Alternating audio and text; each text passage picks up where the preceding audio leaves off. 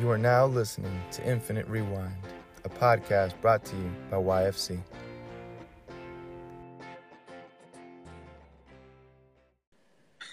We in here. Um, all right, gentlemen, what do you think? Y'all ready to do this? I told you I'm nervous. I'm not even playing. I'm out here wearing my glasses to look smart, just to pretend like I know what I'm talking about. That's what I. That's my look. yeah, that's, it's it's. I can tell. I feel like five percent here with these things on. Um, You take your glasses off and you look dumb as bricks. yeah, exactly, exactly. Cross-eyed. sit, sit in the passenger seat, try to drive the car. Yeah, no, I feel you. Um, all right, y'all, let's do this. Let's do this. Um, man, episode 36 of Infinite Rewind. I am so thrilled to be here. I'm your host, Benny the Benevolent, aka Benny Balenciaga, aka Benny Hana No Drama, aka Benny the Bill Player, and the Burrito Slayer. I'm joined by my right by Mr. Sugarfoot Frias himself and Tom Brady's stunt double.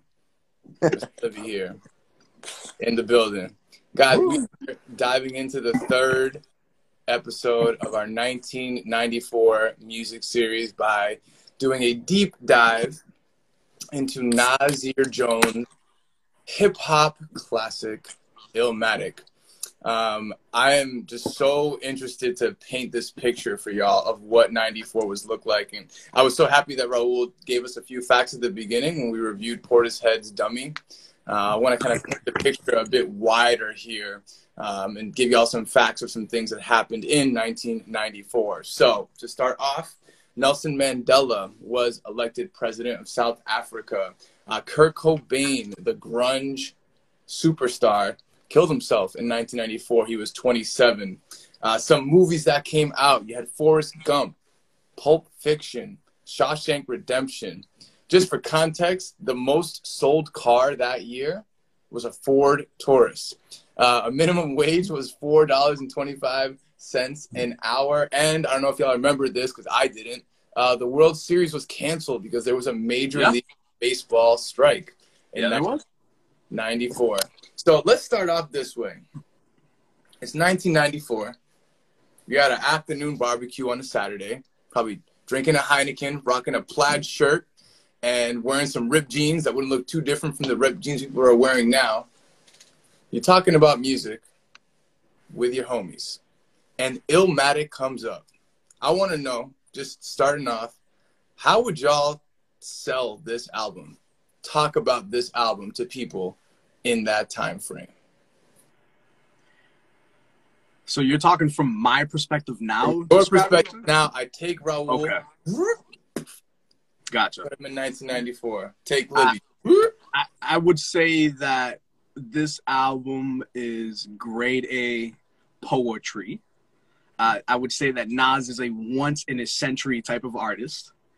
And lastly, I will say that this album was produced by arguably the uh, the Megatron uh, or Voltron rather of hip hop producers at the time. It was many producers that were greats in their uh, time that came and collectively made this masterpiece. Love it. I love it. I'd say, um, yeah, you guys like jazz music? You like hip hop? This is like a perfect infusion of the two, um, with some imagination of you know of, of you know street life. Um, it's just a it's a it's a perfect concoction for um for that chill, but um let's say it's it's it's fast, it's aggressive, but it's chill and smooth at the same time. Um, it's a good it's a great uh, mix of um, hip hop over your just easy jazz listens. Um, you know, it's, it is a, it's a really easy listen and it's fun. And um, this guy's super talented. You got to check him out. Yeah, man. I love that. Um, I, I am somewhere in between both of y'all. I would describe this as like if Ernest Hemingway was a gangster and he wrote about his time living in New York City. Um, if you could put crime music in that poetry vein, I feel like this is that, but it's not necessarily from a criminal's like eye. It's from like a criminal, like observing all of it. So the the picture feels very wide of what's happening here. Um, but man, it's poetry. I think that's going to be the, the, the the word we keep coming back to throughout this album. So wanted to kind of get your initial feels there. Let's talk some stats real quick. 1994, Illmatic. There's this mythology around this grand magnum opus of hip hop that was written by this 19 year old kid from Queensbridge. Came out on April 19th, 1994. Um, the time period, how old he actually was, like I read a bunch of different things. Like some people said he was 19, other people said he was like 15 and 16 let's just be honest, it's his first album. So he probably has raps that he wrote in like seventh grade to this, and it probably spanned all the way through. So let's say he wrote a majority of this album when he should have been in high school. Should have been. Key fact. He actually didn't end up going to high school. He dropped out of school with his dad's consent. His dad said it was a good idea. Quote, those white teachers are not going to teach you anything. So he dropped out of school. And I think that contributes to why this album is so astonishing to people and its wisdom because yeah, he's 19, but his formative years were in the early 90s on the streets with a majority of people that were either going to jail or getting murdered. So he saw a lot during that. And I think we get all of that just right away. New York state of mind. You want to talk about a dense mural of just feeling like you're inside the New York subways, inside the projects. I, I don't think I've heard uh, there's a rap intro that is as immersive as that. Um, but I, I guess we can kind of start there. Give me your first impressions on those just first two tracks, the intro and New York State of Mind. Where did you all go emotionally, mentally, physically? Let's let's peel that back. Um, it well, right away I, I um don't take this the wrong way. I was like, oh, I've heard this before. I've heard this from another artist or something. It sounds familiar. And that's when I instantly linked to, I think I texted you guys during the week. It's like, oh, Big L. Um, and in my, I had like Raekwon, like Wu Tang come to mind, that East Coast um, canvas for hip hop. So instantly, um, it brought me to just I had some association, right? I'm not not very uh, versed in this genre, so I started. The easiest thing for me uh, is to associate it with something I've heard before. And that usually knocks off the first layer. Um, so I don't spend so much time focusing on trying to figure out what this is. And then it just came down to pure um, writing skills, poetry. It's like just his delivery. Yeah. Um, it's how I approached it and um, no, I, I felt it kind of made me feel like I wanted to be there. Like I kind of felt like I wanted to like walk around New York City. I don't know. I wanted to like be, I wanted to get up and go. Um, it was really cool with like just like throw my AirPods on or headphones and just like walk in an urban setting. It was really cool. Word. Yeah, I think the first two songs, starting with the intro, which is really not a song, but uh, from the intro to New York State of Mind, I think it like perfectly drops you where Nas comes from. Uh, and I don't know if you guys ever spent time in New York in the '90s, uh, but New York was pretty grungy. Uh, you know, it's like when I think of New York in the '90s, for some reason I think of like ashy, and for some reason it's like not bright it's not bright. It wasn't bright. It was like, mm. um, yeah, just very dull, like muted colors. Everything just felt like it was like that because it, you know, especially growing up in that, it's like it's almost like there's no hope in many uh, in many ways. Um, but yeah, I think you know where it places me is that you know you hear uh, almost like standing under the train track and you, you hear the train flying above you. I think that's super dope about New York that they got train tracks right above regularly city streets.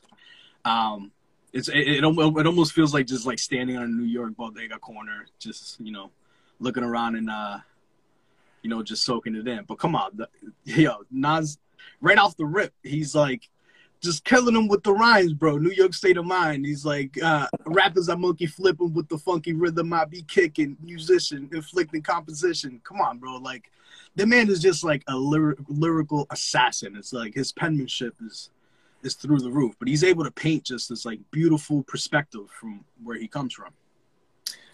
Yeah. And so, sometimes I try to figure out like what is it about the lyricism that's so sharp? Because you have certain rappers that you know they'll hit you with the double and triple entendres, and they'll say one line, and how they say it isn't really as important as like what is in ben- like beneath the message of it.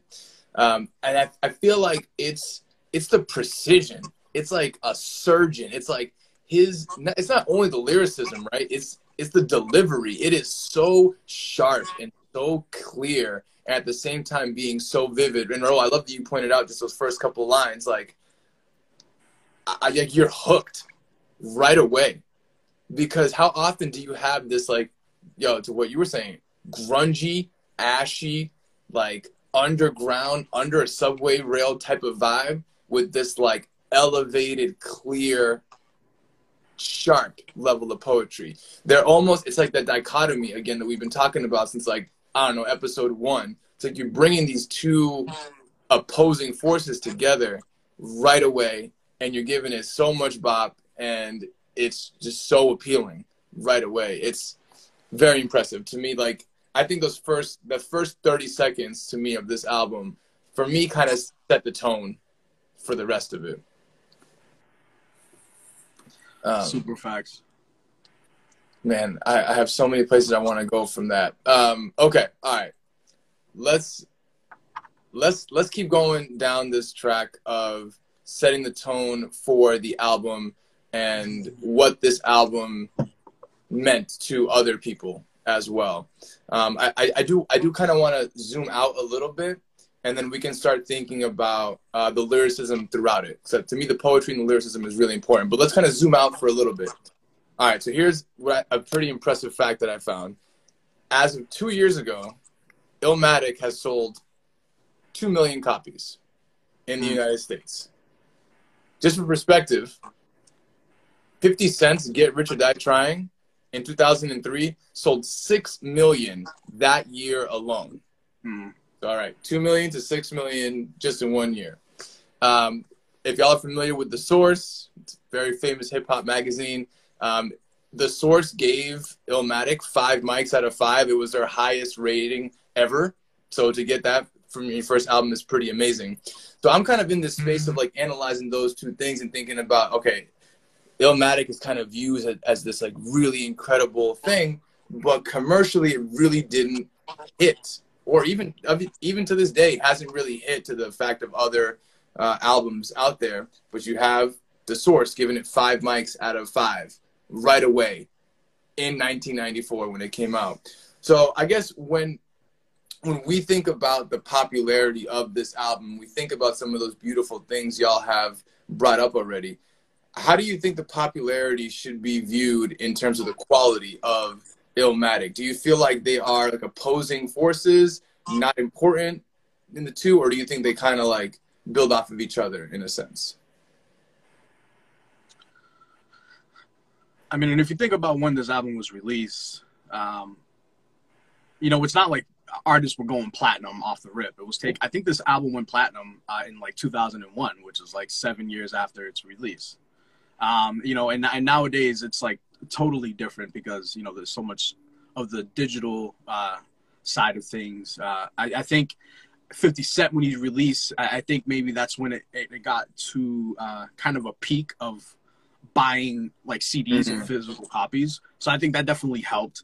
I mean, and it also helped that 50 Cent was just a freaking like uber smash, generally speaking. Everyone, every demographic mm. loves 50 Cent. Um, but that I think is almost an unfair comparison. Um, but sorry, I guess what was what was your question one more time?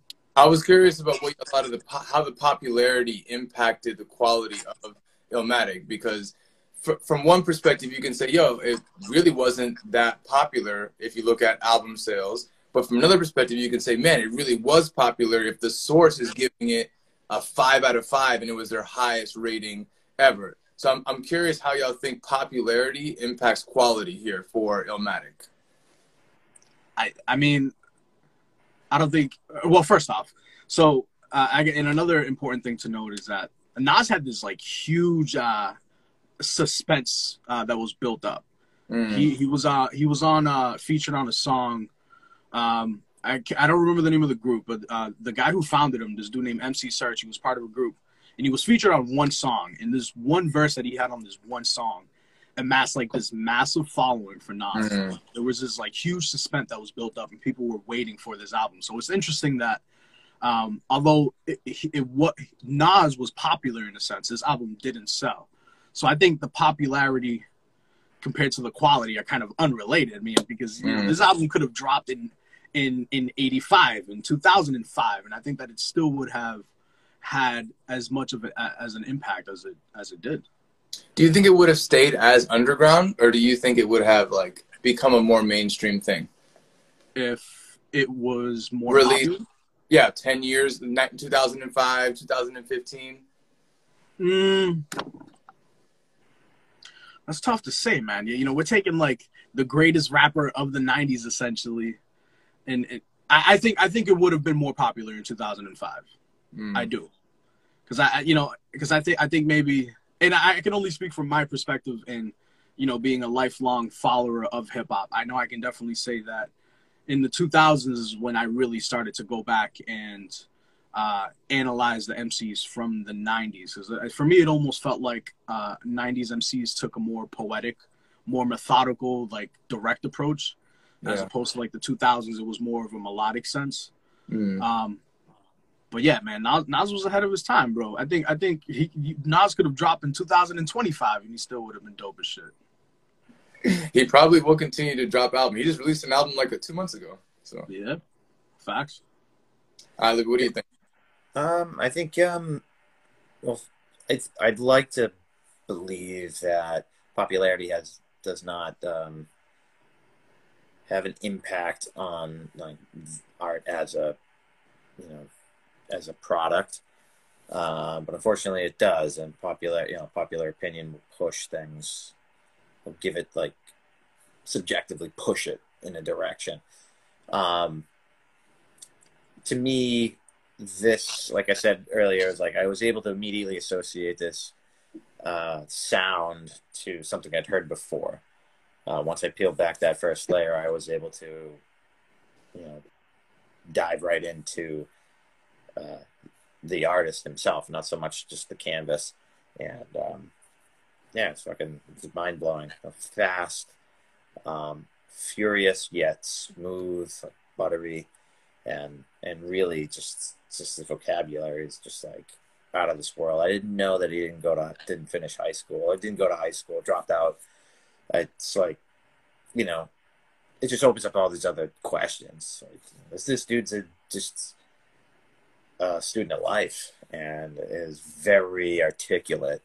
Um, it's, it's very impressive. Totally caught off guard. Um, I didn't know. I mean, I'd never listened to this album before. I didn't know what I was getting myself into. So I came at this very fresh. Um, and like I, I got it right away, like why it would be this is a five out of five for this genre. Um, and um, yeah, it was like, wow, this is this is a this is a shining star. This is a man on a pedestal. Um, self put or put there, I don't know. Um, you know, I think it's hard to compare. Um, really hard to compare someone like Nas in 1994 to someone like 50 Cent in 2003 with all the things that happened between and the technologies. Um, just think that they had at their disposal, and it, it just, I'm sure it was different, um, but it's also, I think, you pointed out, just more melodic and, and, and more in the latter age, uh, versus like true like rhyme. Um, so it's like 94, um, or rather say in, in this album, Illmatic, it was, it was a lot of wordplay, which is super attractive to the mind, right? Because you're just, you know, most of these words you know, or you know, you maybe words you haven't even heard of before, or or you've heard before, but like you haven't heard in a while. And these associations, these you know metaphors and similes, and the way he just compounds these, like pulls these things together, is um, I mean, it's expert level. Um, then you fast forward to 2003, and yeah, this this type of music that I remember hearing in middle school was super popular, but it was very like sex driven and like just it wasn't. It's not even close to like Magic Stick. I imagine was that 2003 or that era. I'm just gonna put it in a bucket over here. Compared to any track on this album, Illmatic album, completely two different worlds. And there's more to appreciate um, on an artist level over here in '94 uh, versus something that's a little bit more mainstream in 2003. Um, so going back, uh, I don't think it's. I, I have a. I want to believe that popularity doesn't push things in a certain direction, but it does. I mean, it's a popular opinion. Uh, one person says, you know, red fish says to blue fish, and blue fish says to green fish, and all fish are going in this direction. I I don't want to believe in that. I want to believe in in the in the artist and the product. Um, but it comes with a trained ear too. It's it's a you know how would you know that this is a gold mine if somebody didn't tell you it was a gold mine and worth mm. X? You know, but I think when you listen to music and you have an ear for it, um, you're able to pick up on things. And I can say it didn't take me very long to understand it. Um, I was really, uh, really blown away, uh, and it fits that. I really like it's it's good music to listen to and study. Um, you know, just the flow. I can't rap for shit, and never really tried that hard. Um, I'm hoping one day I'm gonna just like show up at practice and just fucking blow you guys away with a freestyle. um, but yeah, I um, yeah, I thought it was uh, it was definitely uh, catchy, catching to me. I love Wu Tang Clan early stuff, and uh, you know, um, that East Coast like real simple, but like hard beat but I don't know, the, just the, the fusion of, of old school jazz that's not like, you know, it's, it's slightly distorted or a little gray. I think mm. Raul used the word grungy when comparing it to like to New York City. I think that, that like that is like captured in a backbeat um, that really helps paint, you know, set the canvas for, for the story that he's telling. Going back full circle, sorry for my, you know, you get a rant once a week from me. Um, I definitely think that uh, his uh, I don't know, man. Popularity is you know, whatever to me. Interesting. Quick take, the, quick take the ball. I got you. I got you. Yeah, no, you, you touched on a, a bunch of really beautiful things that are great segues. Um, I think the popularity thing is something that I've been thinking about since the very first album that we listened to from 1994 because when we listened to Portishead's Dummy, I thought, man, this is so grungy and underground. This is how could this like be appealing to the masses? You know, like for for such a long time, like if you wanted a mass appeal, you most of the time went for like a very sugary, friendly pop radio hit. You know, you can go as far back as the Beatles, go even further back to Elvis. Like it's it's there's like a certain almost formula that I can picture for uh, top hit. And I didn't get that with Portishead. I didn't get that with Jar of Flies. And there are so many moments in Illmatic where I'm like, it makes sense that this wasn't commercially popular. That doesn't mean it's not high, t- top shelf, five out of five rap, but does this rap have a place in popularity and like mainstream, like Taylor Swift level pop?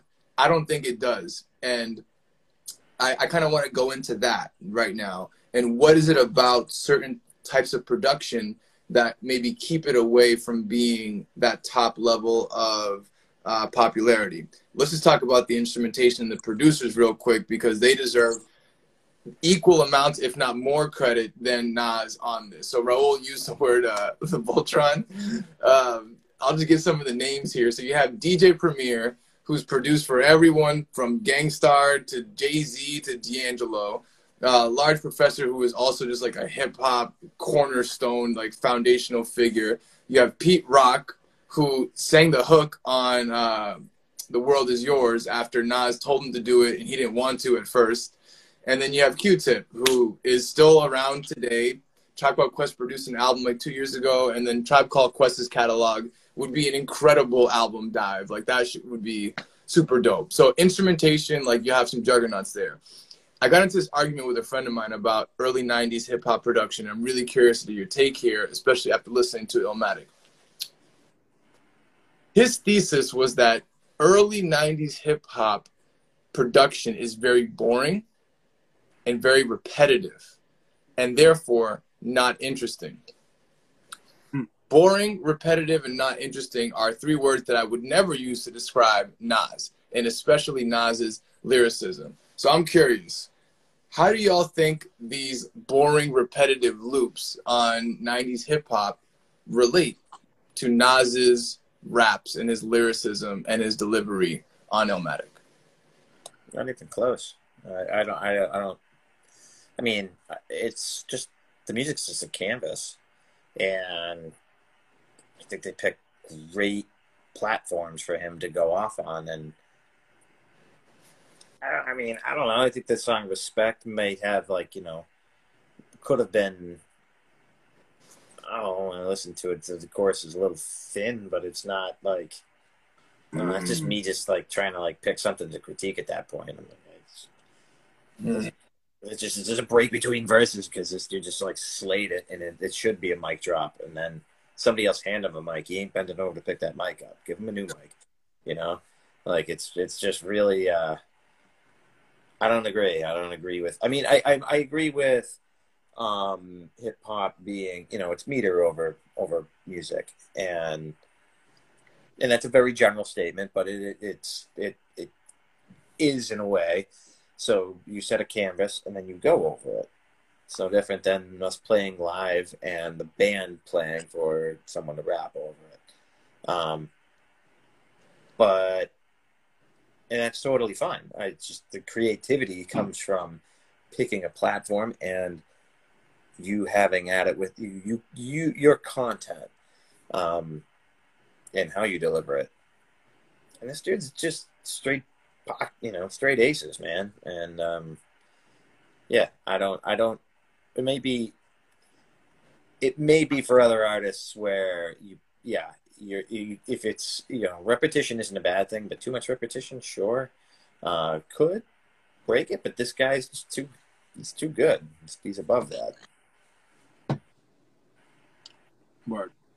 Ben, repeat the question. I want to make sure that I'm answering it properly. Yeah. So the the the thesis is that early 90s hip hop production is boring, repetitive, boring and repetitive, essentially. And those are not words that obviously any of us would use to describe Nas. The question is, how does Nas's raps and his lyricism relate to the production on this beautiful album?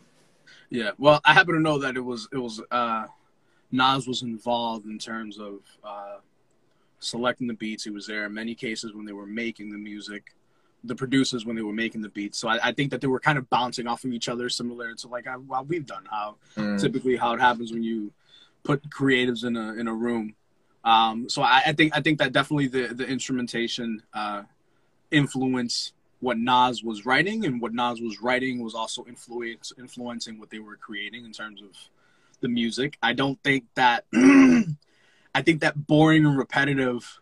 I think there's some truth to some of early '90s hip hop, uh, with that in mind, because, and I can relate that to even uh, rapping. You know, I, I can't say that I love Run DMC rapping because they're mm. they're very for me they're very single dimensional and like that that that that that it's like very like mundane in a sense. So I think that yes, there has been this massive progression in the quality of, of rap beats, but I think you can't say that about about this out. Like, yo, the beat to uh uh It Ain't Hard to Tell is one of my favorite beats of all time. Like, you know, One Love is beautifully beautiful landscape for for Nas to come in, you know, write essentially write a a letter to his homeboy that's locked up. So it's like, nah, you can't I can't if if any of these songs uh for me felt boring to me a little bit, I would say is one time for your mind. It was a little mundane for me. But and, and, you know what? I would love to send your homie. I can, and I have an idea as to who you're talking about. But I'd love to send your homie like a playlist of early '90s uh, rap songs and beats that will blow a lot of production from current currently out of the water. Yeah. So it's like, yeah, I, I couldn't, I cannot disagree more.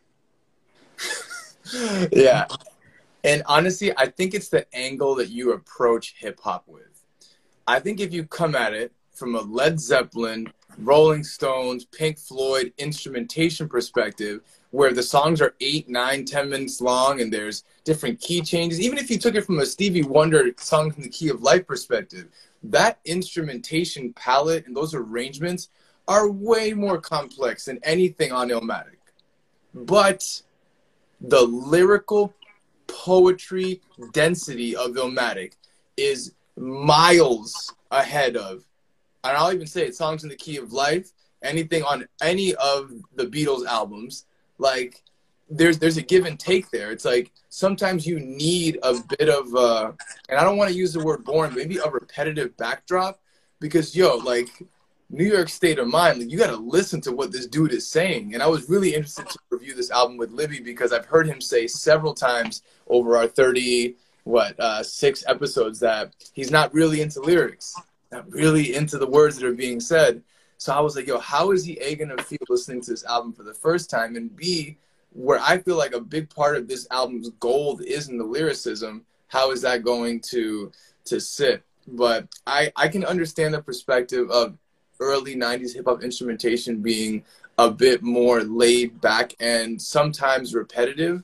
But I think when it's done really well, like an incredible lyricist will rise way, way above that. Like, listen to Reasonable Doubt, and you won't think any of that's boring. Listen to Illmatic. Listen to 36 Chambers.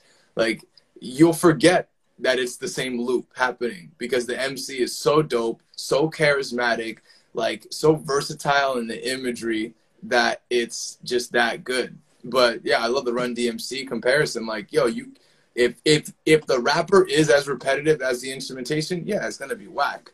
But I don't think Nas was anywhere near that. Um, while we're here, let's talk about lyrics. talk about verses. Give me some of your like either favorite lyrics, favorite verses uh, on Illmatic. You know what? One of my favorite verses is not even from Nas, but AZ's uh, verse on "Life's a Bitch" is remarkable. Yeah. Remarkable. Um, there's so much like, oh my goodness, like to, uh, to, ask me to pick a favorite line or quote from this album is unfair because there's so many. There's if I sit and like think for the next 20 minutes, I can give you like a hundred of them. I'm not even kidding. There's so much about this album that I thoroughly love in terms of what Nas is able to do with his rhymes. Um, but uh, let me think of one. Let me think of one. Or maybe a moment, maybe an image that sticks mm. out to you from the record. Mm. Let me get back to you, Libby. You got anything in mind? I just remember listening to um, so the first you know, Genesis is just kind of like an intro. It's not really a song, and then uh, New York State of Mind. I remember being like, "Oh, is this anything like?" You know, I just it had a, it had a title that I thought of was like, oh, "This is a pretty common title. I must have heard this somewhere before." Um, I remember listening to it for the first time and being like, "It's hard to actually retain everything that he's saying." By the time I got to halftime, though, I think I, I just remember being like, just like the the the, the beat on halftime, and then he just like kicks it. Uh, I was like, oh shit! And it was like a, it was like an easy flow. I remember being like, oh man, this is this might be the apex for me at this in the first listening go through, and after re-listening to the album a few times, it's like that. That still, for whatever reason, by the time I get to halftime, I'm like, fucking over here, just nodding away. Like this is awesome. This is like I walk all eight to like with the earphones, ear AirPods on, and I'm just like, this is uh, I feel like a badass. Um, yeah, no, I was just like, only like very rarely do I feel like that when I'm listening to music walking down the street, but I had like balloon muscles. I'm like, fuck yeah, I'm feeling good. Um, no, I yeah, I think there's some there's some uh, lyrics that definitely he could not get away with. I mean, he could say whatever he wants, but they wouldn't resonate well in today's crowd in halftime. Um, but I love this. I love the switches and the uh, and some of the wordplay. Some of the rhymes in halftime I thought were fucking were mm. cool. But I, at that, it, like I said, I, for whatever reason, that moment where I might have been more in tune to the lyrics than anything else. Um, it, it just that first listen, I just won't forget it. That was pretty cool. I don't know how you guys feel about halftime, but that, to me, that was pretty. Uh, uh, it was, it was not. It was not the best song on the album, but it was the one that like maybe was the most. Uh, um, actually, I don't have the right word for it. It's certainly it's not relatable. It's not palatable. It's um engaging. Sure, yeah, because it's not like a story. Uh, no. It's kind of poppy in the sense that it's like all appealing. Um, but it had it still felt like I was part of what was already what he. The thing is, when you get into like these you know, narratives, um, you ever listen? Maybe have listened to uh, Immortal Technique's, Dance with the Devil. Oh, oh yeah.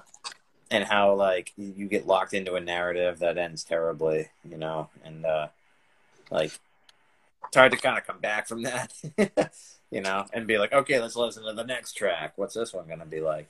You know, um, this album was in and out of story. He's a great story weaver. Um, but it wasn't like he, uh, you weren't walking away from the, like, you walked away from one song into the next thinking like, you're not carrying baggage. It's each one of them's like its own cut thing, but it's a smooth transition from one to the other. I felt like, oh, I just felt good, even though he was talking about hard times, but he was also nostalgic and like calling back to a lot. Um, you know, growing up and shit. I think there's a there's a lyric where he was like, if it wasn't on the coke like the cocaine spot, I was breaking into the candy shop, and I was like, yeah, it's fucking kid, man. Like you're fucking, you know, you're just a adolescent, and it just, but it just that's what he grew up in. That's that's what he knows, or, or what it, that character knows or seen has been around like Ben, you pointed out, like you know, you either go into jail you're getting shot in that time, you know. And this mm-hmm. kid mm-hmm. persevered through that as a it all revealing, uh, mixed emotions, uh, but it was just the way it was like packaged and delivered to the listener was like reading a really good book, but it is being told to you, being spun to you with with with flavor. Yeah, you know what I think Nas is really good at is his the, the opening lines to his songs always stand out to me um, as being like some of the most notable. Like for example, on um, "It Ain't Hard to Tell," I love the opening line. He says, uh, "It ain't hard to tell. I excel, then prevail. The mic is content that I attract clientele." Uh, the mic check is life or death, breathing the sniper's breath. I exhale the yellow smoke of Buddha through righteous step. Like he's so like his his rhythmic cadence, man, is like it's like none other. And you know, he's like it's almost like Nas. Nas rapping is almost like a, a trumpeter, or like you know, because he mm. has like a very like jazzy like swing to what he's saying. He's not robotic yeah. at all. He's like very totally agree. He's very interwoven and like he's bouncing from kick to snare and like in between. It's like the man is really a poet, man. But yeah, there's plenty of stuff that we can highlight on this album, man. The entire thing, dude, is just phenomenal from top to bottom, man. Yeah. Uh, he says, oh, but you know what I think is dope is is crazy that you could tell that he's a very uh, well-read person, and even as a kid, um, even though he dropped out, he didn't make it to high school. Uh, I remember watching interviews or, or reading about his pops uh, and his mom. They would um they would make them read like very uh, intellectual books so that they you know they're they're very well read even from from young age mm-hmm. you know, very well read. Uh, like on uh the world is yours. He starts. Uh, I sip the Dom P watching Gandhi. He's talking about you know Gandhi. You know, uh, till I'm charged. I'm writing in my book of rhymes. All the words past the margin. Yo, the man is an assassin, bro. Yeah, sipping Dom Perignon, which is a two hundred fifty dollar bottle of champagne while you're watching Gandhi. Like, look at that dichotomy, bro. Yo, it, yeah, and that that's at the heart of it, man. Um, yo, bro, you're just so in tune with the Most High. Um, so his dad, Olu Dara, um, was, as you said, very like kind of forward thinking in that sense. But um, he himself was a musician, and he had Nas and his brother uh, Jungle, who was, you know, very much involved throughout the, the project as well. Uh, play instruments growing up, and the instrument that uh, his dad thought that Nas was going to excel in was mm. the trumpet. There you go he said that Nas was amazing at the trumpet when he was a kid, and then one day he was like, "Man, I don't want to play this anymore." And his dad was so mad because he was like, "You were so good. Like, you could be like Miles Davis level if you continued." So he he he was definitely surrounded by that aesthetic um, of ty- of musicians like down south, like Delta uh, level musicians uh, type of thing. So you hear jazz on this, you hear the influence of that on it. Like it makes sense. He was in the studio. I bet you he heard some Run DMC beats when he was up in there, and he was just like, "Nope, I'm good with that. Like, give me that jazzy vibe, give me that jazzy bop vibe, and then I'm just gonna." just destroy it with the poetry that my parents instilled in me. Like having him read the autobiography of Malcolm X, like having him read like real, real like intellectual level books, James Baldwin stuff. Like it's not it's not a mistake, bro. Like people, I, I hate when people think Illmatic like just happened by mistake. It's like nah, man. There's a lot that went into Nas's environment creating who he was, his family creating who he was, and he himself. Like he didn't just stumble on these bars. Like this this dude, he he yes, he was 19, but this album was no mistake, bro. By no means, yo. Not at all. Um, all right, I got two more things I want to chat with y'all about. Theme. I feel like we kind of touched upon it, but we haven't. I don't know if we really like wrapped around the theme of Illmatic. And you know me, I am like a sucker for a theme. Like you, you, the album could be garbage if it has a theme, I'll defend it. I want to know what y'all thought theme wise. What is Illmatic about? Hmm. Yeah, and and I think the cover art uh, reflects this as well. But it's a picture of him as a child. But I think it's very much his perspective, his point of view, his upbringing, of his the environment that he grew up in, and how it molded him, how he had to kind of duck and dodge to survive. You know, the album is named after uh, a friend of his at the time that was in jail for uh, for murder. You know, so it's like it's like it's a very thin line, uh, especially growing up in these types of environment, as far as what how your life is gonna pan out to be. Are you gonna are you gonna grow up to be Spike Lee, the greatest uh, director, producer uh, as a black man, or are you gonna be this guy like his friend that was locked up for 25 years? It's like being in this environment is like you have to like shift and move and, and, and find your way, find your fitting, find your uh, your your your feet uh, plant them firmly. Otherwise, you are gonna get swept by the devil. You know, or caught by the devil's lasso. Shit is a hassle. But it's like he he taps into so much about how, you know what it was like growing up and how he had to. It's it's Marxism at his best. This album is Marxism at his best. It's him standing in the middle of Queens, mm. you know, looking around and describing his environment and what he had to go through. Totally, I think it's a it's a nostalgic piece um, talking about uh, his upbringing, which is all um, interrelated, right? He's it, it, that that just seems to me it was the, the, the he's talking about personal experiences, um, very personal piece. Um, there's really no sugarcoating it, other than his, you know, smooth, buttery language. Um, it, it just, yeah, I did. I don't know how old he is in that photo. It's uh, the album cover, but every time I searched for it on Spotify, it was like already telling me that this is what the album is going to be about.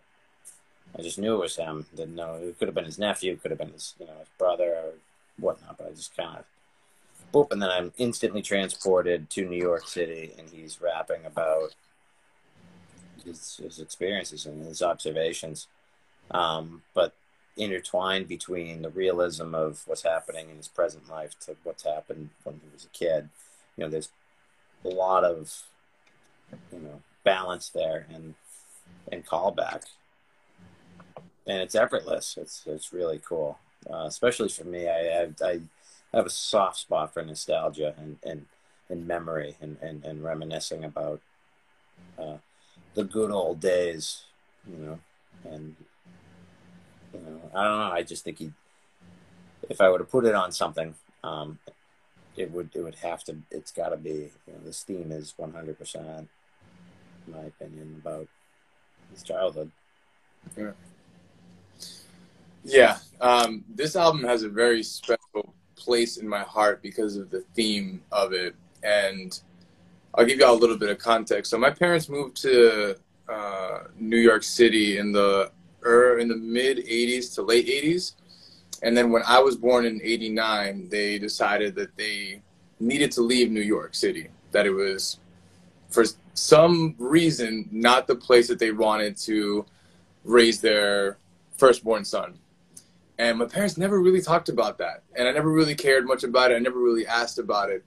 So for me, listening to this album is like finding out why they left. It like explains so much of why this is such a hostile environment. And in the Illmatic documentary on Netflix, they talk about the day that one of their best friends got shot, uh, Will and Nas's brother says that he begged his mom. He was like, "Get us out of here! Why are we still living here? Like this is happening. This is traumatized. my best friend gets shot right outside of my house." So when I listen to this album, it's like, oh my god! Like a lot of people didn't have that option. And a lot of people became victim to that. How rare is it to have a young black boy, right, 19 years old, a boy to have this like perspective on it, this wide, intelligent, balanced, humble, but also like kind of braggadocious perspective on what it was like to live in New York in the early 90s. To me, this album is all about the world of New York in the 90s from the eyes of a young black man. The beautiful parts of it, getting love from your homies and like partying and doing that, but also the sad parts about it, having friends in prison and friends getting shot. Uh, it's, you know, the byproduct of Reaganomics and crack. Like it's all of that with poetry. Um, and yes, maybe there's not like a Aesop fable, like A to B to C level of like chapter narrative to it. But man, that doesn't even matter it doesn't. Like the, the theme is just so beautifully presented and so dense that that is it I don't need it. Like you win, Nas. You got you you wrote me in, man, from from minute one.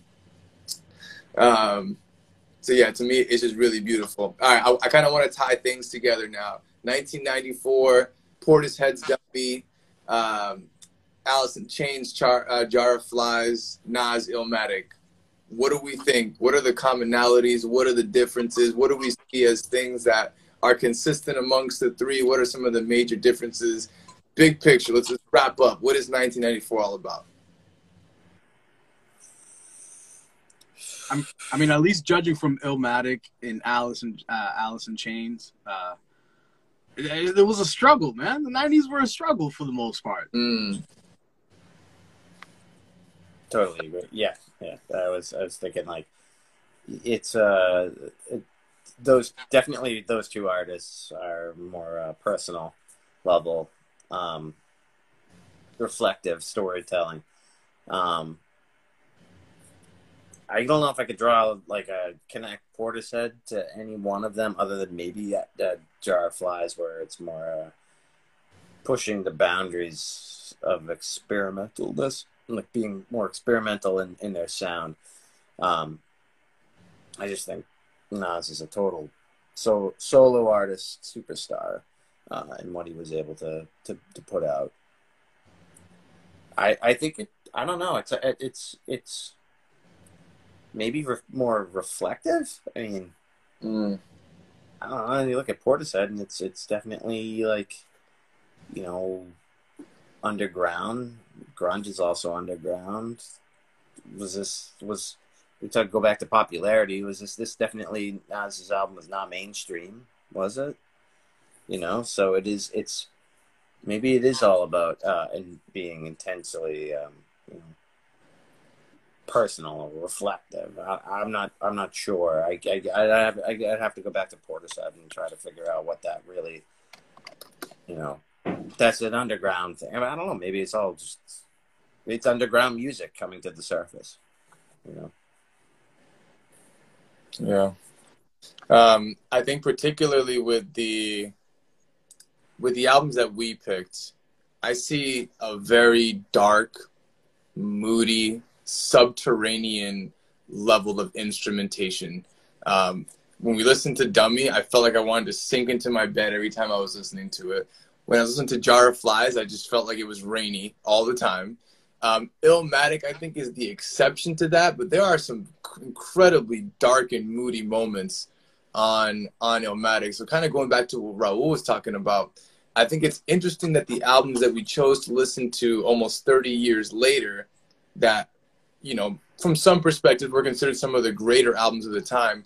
Their their redeeming quality is their moodiness. Their redeeming quality is their introspection. That it isn't just like okay, this is what's popping on the time, and I'm just gonna like fit the mainstream ideas. I'm gonna kind of give you what's underneath that. Uh, so I, I think what has been successful on the three albums that we have listened to is that they weren't just sitting at the surface; they were being reflective. Yeah, they were taking in the context of the time. I think Elmatic, Illmatic more than the other two, um, but it was what's underneath and there's a lot going down there. So like, yeah, you just look at pictures of people from the '90s and look like clowns Look like clown, man. But yeah, there's there's still a lot of substance going on down there, for sure. Um, man, yeah, I feel like I can just I can keep talking about this album all day. But let's let's get into final thoughts. Uh, who would like to begin? I'll start it off. Um, you know what I love about Nas is I, I feel like Nas held and still holds just this like upper echelon uh, confidence. Um, I, you know, I love, I love people that move like cats in a sense that they don't have to pop their shit and be braggadocious and be flashy. You know, it's it's it's the ones that are quiet and methodical and the ones that are that are really like introspective, the ones that are like those are the ones for me as far as MCs goes, those are the ones that you got to be careful with because those are the ones that are packing heat. You know, and uh, Nas being a Virgo, I know Virgos in general, we tend to be very uh, like we, bro, straight up, we tend to be very. And uh, you've called me out for this shit as well, where it's almost like we just sit back and analyze. Yeah, yeah, yeah. Nas, Nas is an analyzer, and then you know he he thinks ten times and then he'll act. Um, you know, which is definitely uh, something that I appreciate in MCs. I appreciate MCs that aren't braggadocious, but yo, you put a pen and pad in front of them, they're gonna write this magnum opus. Um, I, I thought it was dope. I watched this interview where Q-Tip referred to Nas as a ghetto monk. I thought I thought that was very elegantly put. Yeah. Um, and yeah, and, and a lot of because obviously I you know I listened, but prior to us analyzing this album, I, I probably listened to this album at least 500 times throughout my life with no Mm. exaggeration. Um, so I this this past week I was watching a bunch of interviews, and yeah, I I love how Nas carries himself. He carries himself as this very like well kept, very quiet person, but you can tell that you know he's he's his his sword is sharp as a motherfucker. Mm. Um, you know, I think I think Nas, like I said earlier, he's a once in a century type of poet. Uh, there, there are not when I think of excellence in in, in, the realm of hip hop, Nas is who is at the top of that list. I, don't- I don't think there are many MCs that I would put in the realm or even in the same vicinity as Nas. He is he is a god MC straight up. You know, the only I don't have this this is is definitely going to be in that category of I can find of uh, my beautiful dark twisted fantasy, and I can I can find some flaws in this album, but the overall picture, the overall product is immaculate to me. It is like remarkable. There, you know, this is this is definitely on my top five favorite albums ever. Like straight know. up. I didn't know that. Yeah, top five. Which is interesting when you when you were you said it was a toss up between Illmatic and Ready to Die. I'm like, damn, these are two albums that like literally define my childhood, yo. Like you have no idea, dude. you have the Ready to Die shirt. I was like, I can't pick that. I can't have Raul wearing the Ready to Die shirt over the album. You know, Ready to Die more than Nas. Nas is actually uh, someone who I kind of rediscovered and went back and like analyzed his body of work a little later. But yeah, in the, in the '90s, you couldn't tell me that there was a better MC than than Biggie. Mm. Um, but yeah, Nas, Nas is just he's that guy, yo. He's he's he's he's like a chameleon, man. He's he's yo, he's a ghetto monk, bro. Come on. but yeah, uh, as far as you know, I, I think it's probably pretty obvious what my rating for this album is gonna be. But I definitely give this album a 10, yo. This is such a staple in hip hop and music in general, man. This is a 10 all the fucking round. My man. Oh boy. Um I I didn't know that uh, they were so high. I, I obviously knew that you would have to love Illmatic. It's kind of hard to be a hip hop fan and not love Illmatic, but I didn't know it was top five or top ten. Uh, oh yeah. Is Ready to Die top five? Uh, top five hip hop albums, yes, without a doubt. Yeah. Right, right, right. With flying colors. Gotcha. Um, all right, I'll, uh, I'll I'll take it from here, and then we'll let Libby close this out. Um, I love your point, Raul, about wondering if there's any more of an immaculate rapper than Nas. And I, I've listened to Nas's albums throughout his whole uh, career, but Illmatic just stands out because of the poetry. And when I think about the best possible rapping that you can do, when I think about people that don't consider rap an art form, when I think about headlines saying that rap is ruining our community or what is this garbage? Like they're just mumbling words. Like where is the instrumentation? Like fuck all those people first of all. And second of all like dude listen to what this man is saying. Like even if you want okay move the instrumentation down and just listen read the words. Yo this reads like poetry. Like the double entendres the syncopation in the wordplay like it is just it's, like watching a pinball just bounce back and forth with so much precision and elegance and charisma. Like I, I just don't know if anyone else could do this. I don't think anyone else can do it. And I think even Nas himself has tried to do it. Like he tried to do another Illmatic and he couldn't do it. So like even within Nas himself, like this is a masterpiece of rap music. This is a rap masterpiece of lyrical art form. And then on top of that, bring the production in, the sampling, like the swing and the kick drums and the snare. Like it's a vibe, but it's also a mood piece simultaneously. Yeah, maybe Nas doesn't play the trumpet on it, but his dad is on here playing the trumpet. And he actually asked his dad, um, he's like, yo, play some of that old stuff he used to play in the summertime. Going back to Libby's point about this feeling nostalgic. So yeah, I don't think Nas was trying to look into the future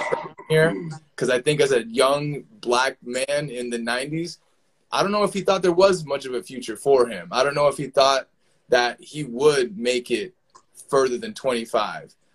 And I think that kind of builds into why he put so much of his heart into this. And you can feel it, man, from the genesis all the way down to It Ain't Hard to Tell.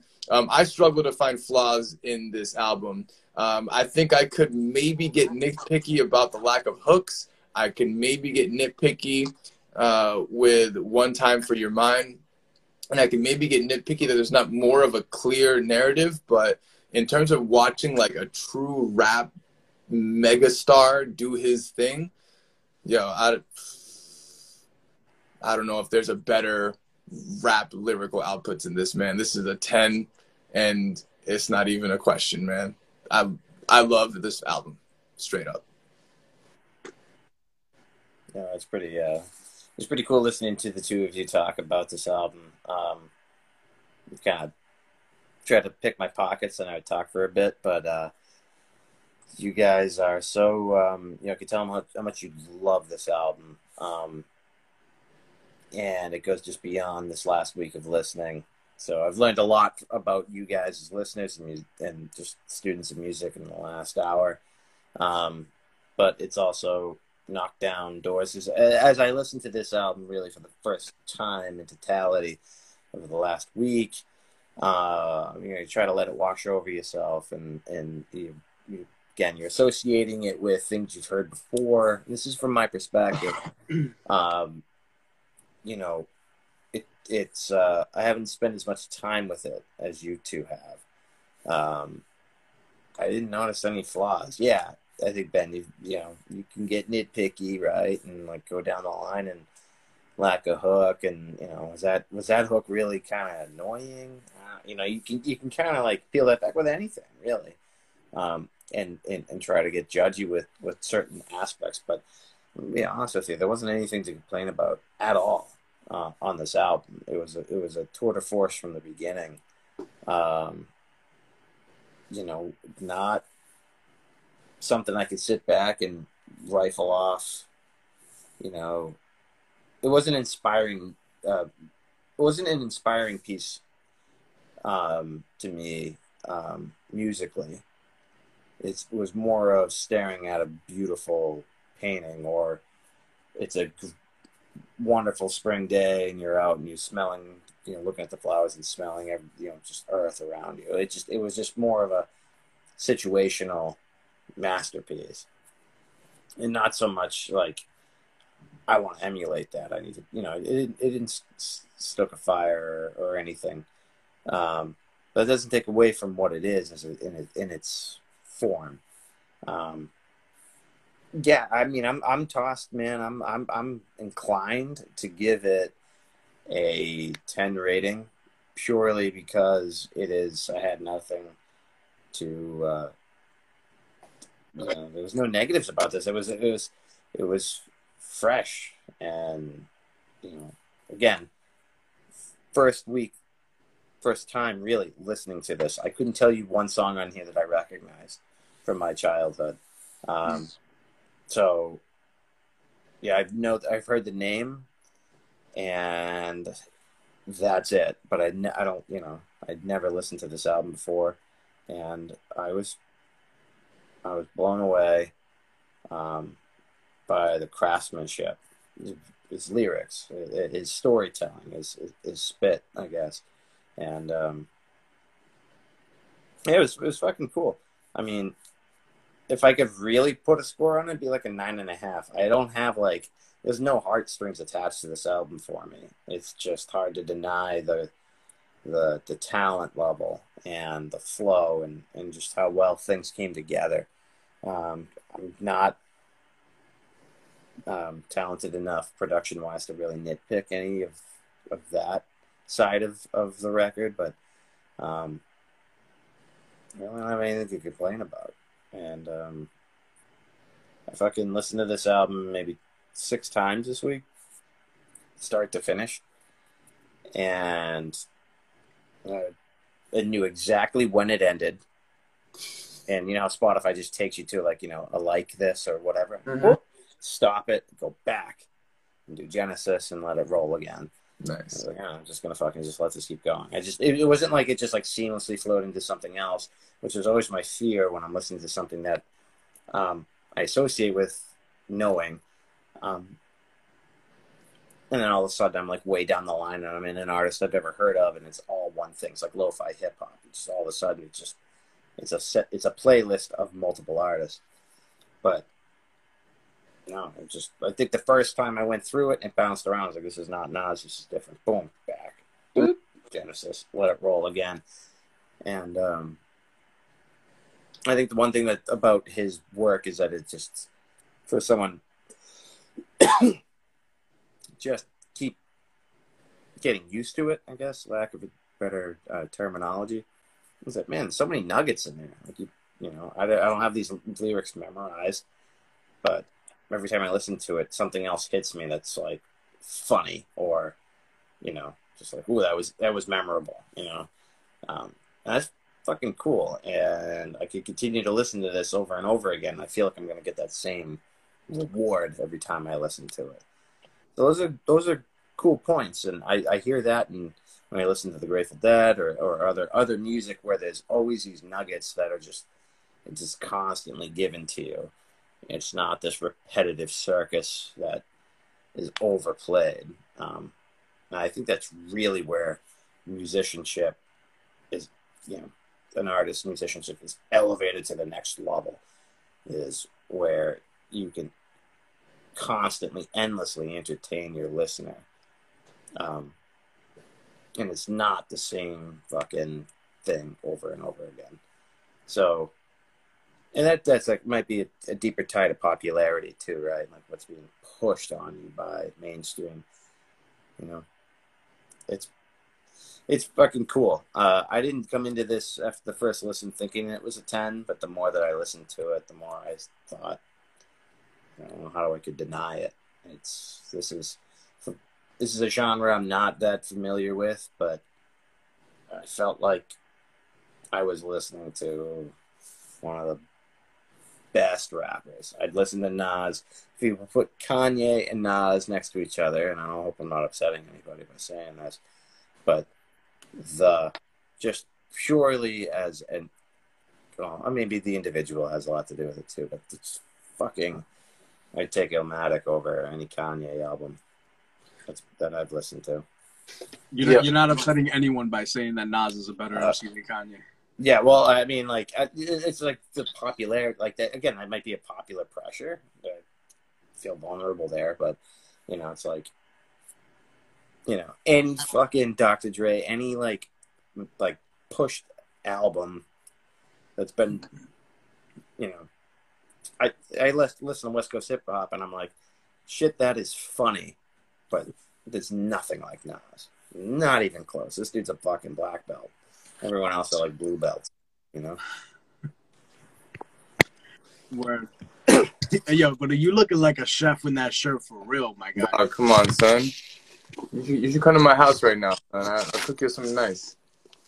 Udge. You know what I'm saying? Uh, no, but to answer Jessica's questions, uh, this is not so. It's not a mural; it's a tapestry that I ordered on Amazon. It's like it almost looks like an oil spill. It sets the vibe. But uh, was I gonna get at? Oh, as we were talking, because uh, I think eventually we're gonna uh, dive into analyzing uh, more hip hop. But I think it would be cool that when we do that, instead of just saying, "Oh, you know, let's uh, pick hip hop albums and we're gonna analyze it," I like when we do a theme and then a, a, a genre or something. But I think it would be cool if we do like because there's definitely a pool out there of like the top 50 greatest MCs of all time. So mm-hmm. I think it would be cool if we focus more on the upper echelon of rappers and MCs so that, you know, we can appreciate the poetry behind it. You know, we don't want to analyze a fucking 2 Chainz album, you know? I, I'll, go, I'll go Lil Pump. I'll go Shaggy. Oh, you wallet. and then we'll finish up with uh, probably some classic 2002 Paul Wall. Yeah, yeah. I mean, we might as well just do some Lil Yachty as well yeah. Oh man. Yeah, I was actually as you were thinking about as you were mentioning Kanye Libby, I was thinking about the very first time that I listened to I ever heard of Kanye West. Um, Raul was probably familiar with this, but there was this uh, show called Big Tigga in the Basement that was on uh, mm-hmm. BET every single day after school. Like I would run home from school to like catch Big Tigga in the basement, and he was basically just showing hip hop videos. This was in the early 2000s, and as you were talking, like early 2000s rap, you know, a lot of melodic stuff. Nelly, 50 Cent, you know, Eminem stuff was a little more lyrical. Uh, but like even Jay Z was getting a little poppy at that time. But Kanye at that time just just broke through, like cracking the pavement, concrete, like rose popping out of the concrete, however you want to describe it. But every every so often, like every decade or two, you do get a special MC that does like right through. Um, I think Kendrick's that one right now. He's been a little quiet the last year or two. Uh, but no, bro, I, I, feel you. It would be dope to jump into some top tier lyricists for sure. Let's get it. Yeah. All right, bro. Where we going next week, bro? My man, get it. Go. You got one minute. so this next sector of albums that we're going to be dissecting, if you will, we're going to dive into the realm of instrumental jazz. Correct? Mm. It's going to be interesting for us to analyze music music that does not contain any uh, lyrics. This is going to really pull at our uh, knowledge of theory. So it's, it's going to be pretty dope. So uh, I was bouncing between two albums from this band. The name of the group is Snarky Puppy. I don't know if you guys have heard of them. Uh, they, there's there's like seven or eight different instrumentalists in the group, from percussion to sax to keyboard to all the above, you name it. So we're gonna be listening to their 2016 project Culture Vulture. Great. So I'll send it to the group. Snarky Puppy. Here we go. Snarky Puppy sounds like an IPA that you get in like Vermont. Yo, for real, right? They're excellent though, and you guys, you know what? I'll send out a link as well. I think they did Tiny Desk. I don't remember what it is, but there's this live performance that I watched uh, from them a couple years ago, and I was completely floored. Floored. Yeah, Beautiful. yeah, man. All right, man. Snarky Puppy, here we come. All right, y'all. Let's close out episode 36 of Infinite Rewind. It's Illmatic, baby. Straight out the fucking dungeons of rap. Yeah, I'm so happy that I got to share this moment with you all. This was so, this was better than I imagined. Um, we are finishing the third episode of our 1994 album series. We went to Portishead's Dummy, then hit the grunge scene with uh, uh, Jar of Flies by Alice Chain, and finished up with Illmatic. Moving on to some instrumental jazz going forward. Once again, I'm your host, Benny the Bill Payer, aka the Burrito Slayer, joined by Sugarfoot Frias and Tom Brady Stunt Double, your boy Daniel Libby. Peace and love, y'all. See you later.